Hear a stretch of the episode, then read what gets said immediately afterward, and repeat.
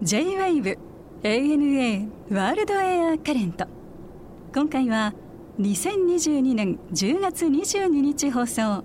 ゲストはニットデザイナーの三國真理子さん。アイルランドやスコットランドなどニットの聖地をめぐる旅のお話。さらに編めば編むほど私は私になっていったという本を出版した三國さんのライフストーリーを伺いました。お楽しみください。マリコさんあのここにね、はい。資料として編み物との出会いは3歳って書いてあるんですけどそうなんです。3歳ってどうやって会うわけ？えー、でも音楽の方もそれぐらいから始めないですか、僕も4歳からですね。きっとそうですよね。私あの田舎が新潟なんですよ、はい。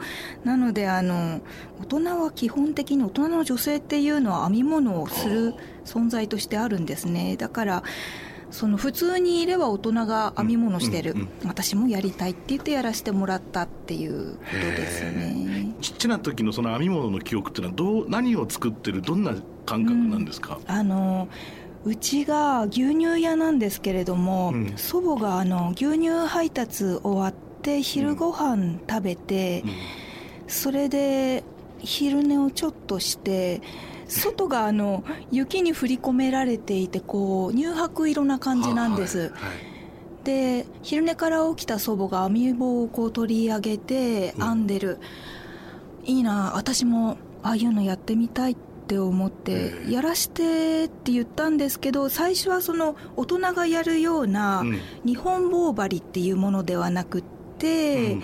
かぎ針。かぎ針ね。そう、はいはい。あの一本でやるやつ、ええ。あれのやり方を教わって、うん。延々とその鎖編みっていうロープみたいなのを編んで、はい。あやとりの紐を作った。それが一番あ本当。最初へえあれ永遠にやってられるんですよすごいどね。単純作業だししね、うん。まあ、でもなんかこう子供の頃の景色とかなんか時間とかそのまあね温度もそうでしょうしそういうのと今日結びつくのに、ん。ニットってものすごくこういい位置にあるよね。そうですか？僕もそうななんとなくだよ。なんとなくだけどやっぱりうちはそんなに盛んではなかったけど母親もなんか僕のマフラーをこう編んでくれたり手手袋編んでくれたりしてたのね、うん。そういうのとなんか子供の頃の記憶と手袋の形ちょっとほつれたところとかさ、ええええ。なんかそういうのってものすごく結びついて記憶の中にあるね。そうですか。それはお母様が作ってくれたっていうところもやっぱりあってってこともちろんそれもあるよね。なんかそういうこの幼少期の原体験とかの記憶とすごい重なるなうん、身につけてたものってなんかねそのニットって不思議なんですよ。ちょっとフェティッシュっていうか。そうですね。かなりそうですようね、ん、ものとしてね。そう。まあ僕も洋服好きだけどニットもやっぱりなんかニットって人生とかさ、はい。地域とかさ、うんうんうん。なんかそういうものとものすごく近しい感じがするよね。そうですね。他の生地に比べるとね、うん、もう時間をつぎ込んで作るものだからそれがものからこう立ち現れてくるっていうかあそうだね。そういうところがあるとあるよ思います。ね。で手からなんか生まれてる感覚があるもんね、うん、そうです。確かにおっしゃる通り、ねあの毛糸が編まれてるっていうのはな本当の時間的なこう軸があるよねそうですね。もう時間でしかないっていうんでしょうかね。時間でしかないってことか。そう。今あのいろんなコンテンツが時間の取り合いをしているっていう世の中にあって、うんうんうんもう時間をそこに注ぐことを求めるんですよ。そのクラフト自体が、集中しないといけないから、だからそれがやっぱりものとして出てくるっていうことかなと思います。ね、まあ、それとまあ誰かに会うっていうさ、うんうんうん。その行為その時間その人のことを思うっていうはい。時間、はい。今年入ってからかな。いや秋秋口になる前だ。春だ。春ぐらいかな、ん。娘はイギリスに住んでるんですけど。はいはい。でなんかまだ23なんですよ。あうちの息子と同いですあ本当？はい。でまあたまにさやっぱこうねこうメールとかうん。LINE とかでこう連絡を取り合う。うん。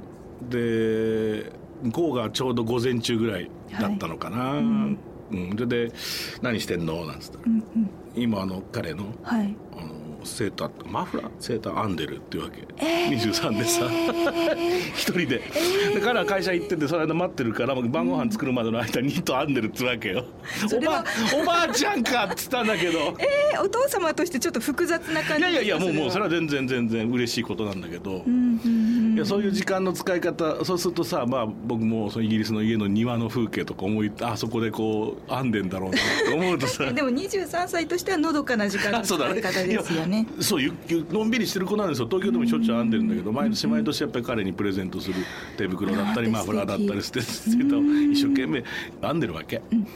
そういうの可愛いなと思ってねね時間時間だよね。そうですよね。その彼氏はやっぱり時間を受け取ってるつもりもあるでしょうね。そうそうそうそうそう。それがいいんだよね、うん。アラン諸島ってのはまあアイルランドだよね。アイルランドです。西部だよね。そうですね。西の方。はいはいゴールウェイから。ゴールウェイから行く、ねうんうん。ここはやっぱりもうあのニットのにとってはやっぱりこう聖地みたいなもんなんですか？そうですね。あの日本でハンドニットをしている人にとってはもうなんでしょう憧れの地ですね。あれでしょあのケーブルニットみたいなやつでしょ？そう。ね。そう。ちょっとあきのね。ケルト模様に似てると思いません、そうそうですよね。あのうねうねした感じが、うん。あれが特徴です。テクスチャーもののニット、うん。白一色で表されることが多いですね。なんかアイボリー的な白でしょ。そうです。あの色綺麗だよね。そうですよね、うん。でももともとあれはねあのアイボリーじゃなかったんです。は1930年ぐらいまでは紺色だったんですあ。よ紺色でもっと細い糸を使って、えー、とイギリスの沿岸のフィッシャーマンニットの伝統があるんですけど、うん。それを引き継いだニットだったもうちょっと地味なものだったんですねネイビーで。それが、えー、と民族復興運動みたいなのが、うんうんうんうんあの20世紀の前半に起きるんですけれどもそれに伴ってもっとアイリッシュっぽい、うん。そういうなんて言うんでしょうかね。民族のナショナリズムね。そうそうそうそうそういうのをね。はい、そういうのを形で表したいっていうことで、ああいう、ん。もうちょっとデコラティブなものになっていたっていう。なんですか、はい、でももともとはやっぱりその漁師の人たちが着てたようなものでしょ？うーん、そうね。一応フィッシャーマンっていうふうに言われているけれど、フィッシャーマンとして作られたわけではなくってっていう感じですね。か。どちらかというとあの女性が、えー、とお金を獲得するためうん。に始まったクラフトです。どなるほどなるほど。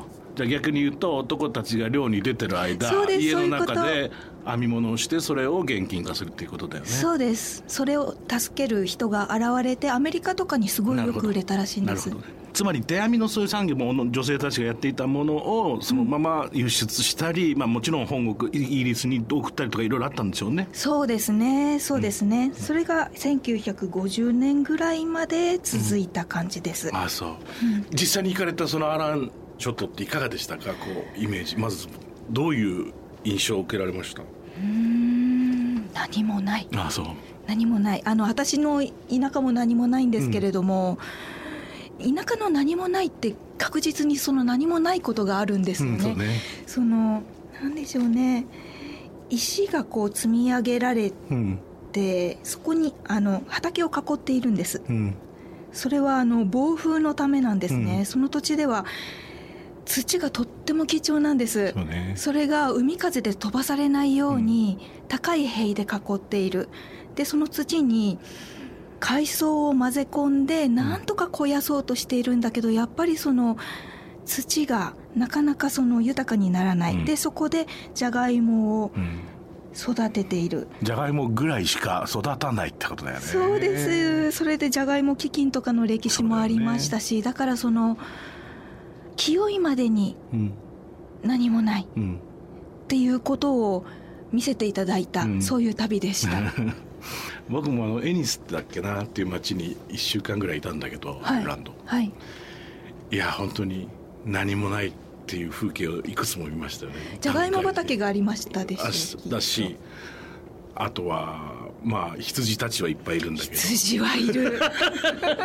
緑羊石そうそうそう。絶壁海みたいなそうですよね。ことだよね。はいいやアイルランドの歴史そのものだしねやっぱりすごい。で音楽もすごく、うん、あそうですね。そうなんですよね。にいるそうそうそうそう。で僕なんかやっぱバイオリン弾きだから、えー、やっぱそのああいうスタイルファフィルとかね、うんうんうん。うん、そういうのはすごく自分の中でもすごい一個のルーツになってるんですけど。いきなり音楽が始まりますよね。ミュージシャンが来て。で究極のアマチュア音楽だからあれは。そうなんですね、うん、だからそれこそパブに集まってずっとメドレーで弾いていくんだけど、弾ける曲が出てきたら楽器を持つ。であとは 知らないところは休んで飲んでるだプロのプロっていうかねプロのミュージシャンたちは大体頭の中に2,000曲ぐらい入ってるんですよ。でそれを次誰が次誰次誰って言ってこうどんどんどんどん。その感じはそのアランニットにも通じます。やっぱり女性たちは頭の中にそのたくさんの模様が入っていてそれはもう豊かなんですよ、頭の中が豊かなの。その外はとてもあの、何もないなんですけれども、うん。ね、いや本当にその通り。だからうん、厳しい歴史だったりさやっぱりその、ね、貧しい時代もたくさんあったわけ、ね、長くあったわけじゃない、えー、その中で彼らはずっと耐えに耐えてさ、音楽もやっぱりあのねこういわゆるこう足で踊るのも、はい、室内で踊ってっていう話でしょ、はい、できるだけそのみんなでさ楽しくワイワイっていう話じゃなくてもうちょっとなんかこう抑圧された美しさにあるわけですよね。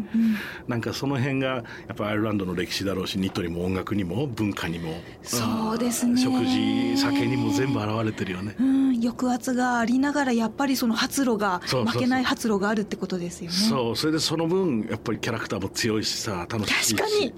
だからロンドンなんか住んでてね、うん、あの僕は十何年になりますけどやっぱりこう、テレビ業界とかさ、そのエンターテインメントで活躍してる人大体アイリッシュなんですよね。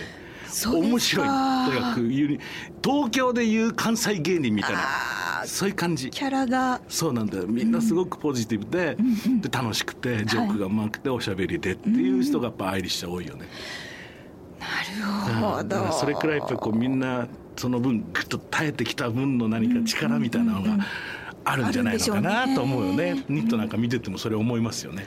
はい、うん。アラン諸島、まあ、何もないとおっしゃいましたけれどももちろんその通りだと思うんですが、うん、これから誰リスナーの方でも、訪れる方がいらっしゃるとすれば、うん、うん、どういうとこを進めてくださいますか？そうですねえー、っとドーンエンガスっていうすごい有名な崖っぷちがあります。崖っぷちね。そこにあの足をブラブラさせて眺めることが一番のスリリングな体験でしょうか、ね、日本と違ってね柵がないんです柵ないよね。ないです。ないよね。絶対これ絶対これ以上いけないっていうぐらいのなんか高さの崖でも咲くないよね。ないないんです。だからもうじりじりと自分のつま先を最初出して、うん、それからどこまで足を出せるかみたいな、うん、うんうん。あの風も強いんですよ結構、はい、それが楽しいイベントになるかなと思います。あとはね、うん、歩き回ってほしいなと思います、うん、その石垣の道を行くとたまにポツンと人家があるんですけど、はいそれがあのちっちゃいパブの看板が出てたりするのね、うん、で入っていくのちょっと勇気がいるんですけど 入るとすごく暖かい暖炉が燃えてて夏でもですよ、うん、夏でも暖炉が燃えていてそこで飲むギネスの美味しいことといったらちょっと薄暗い応接室みたいな感じなんですけど。わかるわかる。ちょっと埃臭くてな。そうそうおじさんがやってるところ。いいよね。素敵だよね、うん、なんか本当にその田舎のねなんかほら日本でいうとさ東北の方のさ、はい、なんかこうちょっとした民宿みたいなとか入った時みたいな感覚ってありますよね。アイルランドのちっちゃなねこう集落とか町村々ってね、すごくそういうのに似た感覚があるなと。そうですね。すごく能弁とかではないんだけれども、うんうん、その排他的でもない、ね、ちょっとちょうどよく受け入れてくれる感じっていうんでしょうかね。うん。うん、はい。えーと、スコットランドの話を伺いたいんですが、はい、まずはシェットランド諸島。これもニットで有名ですよね。そうですね。ここがもしかしたら一番そのなんて言うんでしょう産業としてのニットが栄えてかつ続いたところかなと思います、有名なメーカーもたくさんありますもんねありますね、うん、あります。日本でもたくさん見ますよね、うん、セレクトショップで。見ます見ます、今でも生きてる。しっかり生きてるニットです、だからすごい歴史を踏まえて今のファッションとしても栄えてるっていういうようなメーカー工場が多いんじゃないですかね。そうですね、うん、そう思います。あの、うん、そういうメーカーさんが日本に来てあのお会いすることもあるんですけど、やっぱりトレンドを意識してらっしゃいますし、うん、日本がすごくいいあのお客さんっていうんでしょうかね。あそうでしょう、ね、って語ってます。あそうでしょうね。だからすごいほらなんかハイゲージのさ、はい、こうなんていうの。洗練されたやつもたくさんあるもんね。スコットランド的な、まあ、イギリス的イギリス的なというかジョン・スメとかも、まあ、ルーツをたどればそうでしょ？う、ね、はいはいはい。ハイゲージはそうですね、うん、でもともとがそのエドワード8世がゴルフ場で来たっていうことからもう爆発的なヒットになった。そういう経緯がありますなるほど、うん、スコットランドといえばニットっていうイメージが僕たちにはもうあるものね。そうですね。カシミヤとかも割となんでしょうね。うん、有名ですしね、うん、なんかスコットランド旅するとやっぱりセーターの一着買って帰りたくなるもんねいまだにそうですか。嬉しい。そう言っていただけるのすごい嬉しいいや絶対買っちゃうよね。なんか一ついつ着るかな荷物になるのにと思いながら、ね、意外にあれ大きくなっちゃうからね、でも買って帰りますね。なんかエディモラ行ったりなんかすると、うん、でシェットランド諸島とあと、まあ、その中でもシェットランド諸島の中にあるのか、はい、フェア島ってこと？フェア島っていうところがありまして、はい、あの多色の編み込み柄のセーターをフェアアイルニットっていうんですけどフェアアイルつまりフェア島、うん、そこが発祥の地です。なるほどこれはチェックだったりいろんな模様があったりもするわけ。うん。なんかほらジョンソンみたいなイメージあるじゃないですか。ああれもそう？まあ言ってみればこの辺？そうですね。あれはもうちょっとあの都会的な感じか。感じか。なるほど。うんと細かい編み込みのニットです、うん、私今日着てくればよかった。分かる分かる うん、あのそこで育まれた多色のニットなんですけれども、うん、フェア島っていうのはすごい小さい島なんですね。人口が70人でした私が行った時には。70人？?70 人羊はものすごくいるんですけど。でしょうね。そうそうなんです。だからもう、うん、70人そうそうそう。あの常時人が足りないんですね。その島のいろんなことを回すのに。ああそうでしょうね。はい。でお店といっては雑貨屋が一軒、ね、雑貨屋とその食料品店、はい、郵便局みたいなのを全部兼ね。備えたやつ、ねはいはい、でそこのおばさんが、うん、なんかあおばさんいないって思うと飛行場に行ってこう誘導の旗振ってたりするんです。なるほど。なるほど。だからみんなで協力して島のいろんなことを回してるっていうようなそういう島でした。へえ美しそうだなでも。本当に美しいところです、だよねできっとなんかウイスキーの蒸留所が1個ポンとあるんだろうな。あると思いますね。あでもどうかしらね。どうだったかしら、ね、であとはつまりそのセーター作るのも要するに毛糸羊毛を染めるところから始まるわけですよね、はいうんとそもそもはそうでした。そもそもは島にある材料でその地衣類とかまで使って赤黄色あとあの輸入したインディゴみたいなので染めたあの原色のセーターがもともとあったもの。でもあのその後で化学染料が発達して、とても豊富なその色数ができたんです。200色前後ぐらいまで色数が増えて、それがその編み手たちのクリエイティビティもかきたてて、もっと豊かになっていった、ね、なるほど。面白いね。あと何？これは野鳥センターっていうの行かれたんですか？野鳥センターがね、うん、いいんですよ。そのフェア島って、うん。い こんなことから言うとあれなんですけど飲食がないんです、うん、あのダイナーみたいなところがなくって、うんうん、でご飯いただこうと思ったら、うん、やしょやその野鳥センターの、はいはいはい、うん、あの食堂 食堂ですね、うん、そこがねなんだかとてもほっとする味なんです。普通にコールスローとか出てきたりしてね。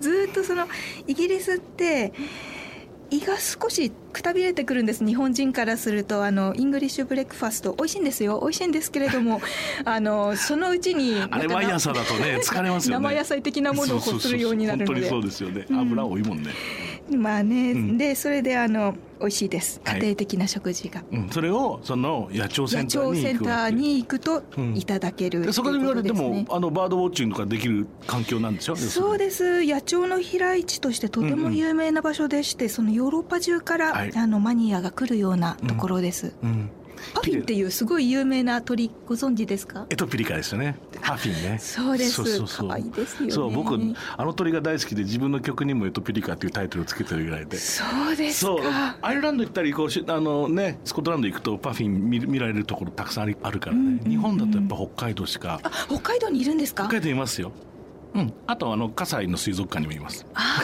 そうですか。知らなかった。そうあのパフィンが好きでね僕は小学校の時からなんだかそれもなんとそうあのスコットランド行ったりしてもう見に行きますわざわざパフィン。え面白い鳥だよねなんかね面白いです、ね、ピエロみたいな顔しててさ、うんうん、でもなかなか人見知りな鳥でもあるからあそんななんですね、はい、我々からそこ住んでるとこ見に行かないとね。水族館にいてもずっと隠れてる。あシャイな鳥なんですね。すごく人見知りが強いですね。まあもうそれが警戒心が強いというかね、うん、群れになっていますよね崖のところにね。群れになっている。そう崖のところに穴作ってねそこでこう。見に行きたい。うんそうね。アイルランド行った時もやっぱりそこ一番の観光の目玉がパフィンだった。そうですか。みんな大好きなのねあの鳥のこと。それかと思いながらちょっと笑ってましたけど。そう野鳥センターでもそのほらあの渡り鳥たちがさ、はい、どんどんね白鳥も含めて飛んでくるでしょ、うん、そうですよね。素敵だよね、うんえー、っと三國さんの本が出ています、はい、これはタイトルを教えてください。はい。編めば編むほど私は私になっていった。面白いね。ちょっと長くって、うん、うん、でもあの読ませていただきましたけどありがとうございます。素敵なこうなんか本当にあの時間の流れっていうか日常を綴ったエッセイっていうことですよね。そうですね。ありがとうございます、うん、そうなんです。でもなんか一日一日がすごいこうドラマティックで物語があってでもそれがなんか割とこう僕らっていうか普通に暮らしてる人たちとこう、うん、合致するっていうようなポイントもたくさんあるような気がして。なんかそう言っていただけるのが意外でもありあやっぱり今の忙しい皆さんとも共通する何かがあるのかなと、うん、うん、今ねあの感想を少しずつ頂いているところなので、うん、ふんふん嬉しいなと思って聞いております。うん、でもこれは5本っていうのは今までもたくさん出されてるんです編み物の本をたくさん出しております。でもあの文章の本っていうのは初めてです、うん、まさか自分が文章の本を書くなんて。本当に。うんうん。はい本当に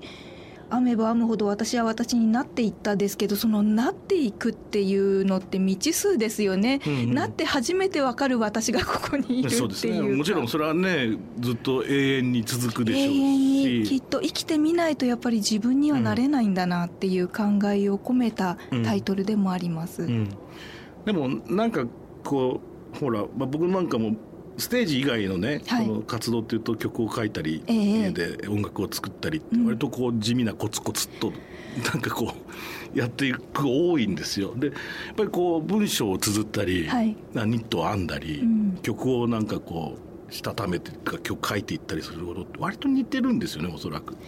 時間の流れが。行ったり来たりしながらでしょだって。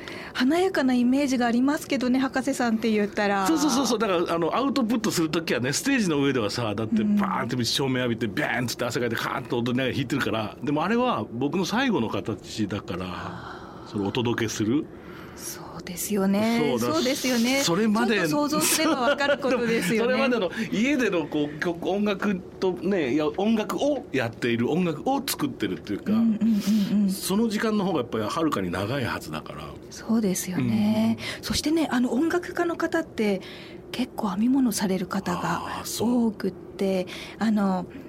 楽譜を読んでそれを音にするのが音楽ではないですか、うん、で編み図を読んでそれを形にするのが編み物でその目から入れて手から出すっていうそのインプットアウトプットが共通しているおかげかそのプロのミュージシャンの方でも編み物をすごくする方がいらっしゃるんです。なんかすごくわかるなあと横と縦みたいな関係とかね。そうかもしれないです。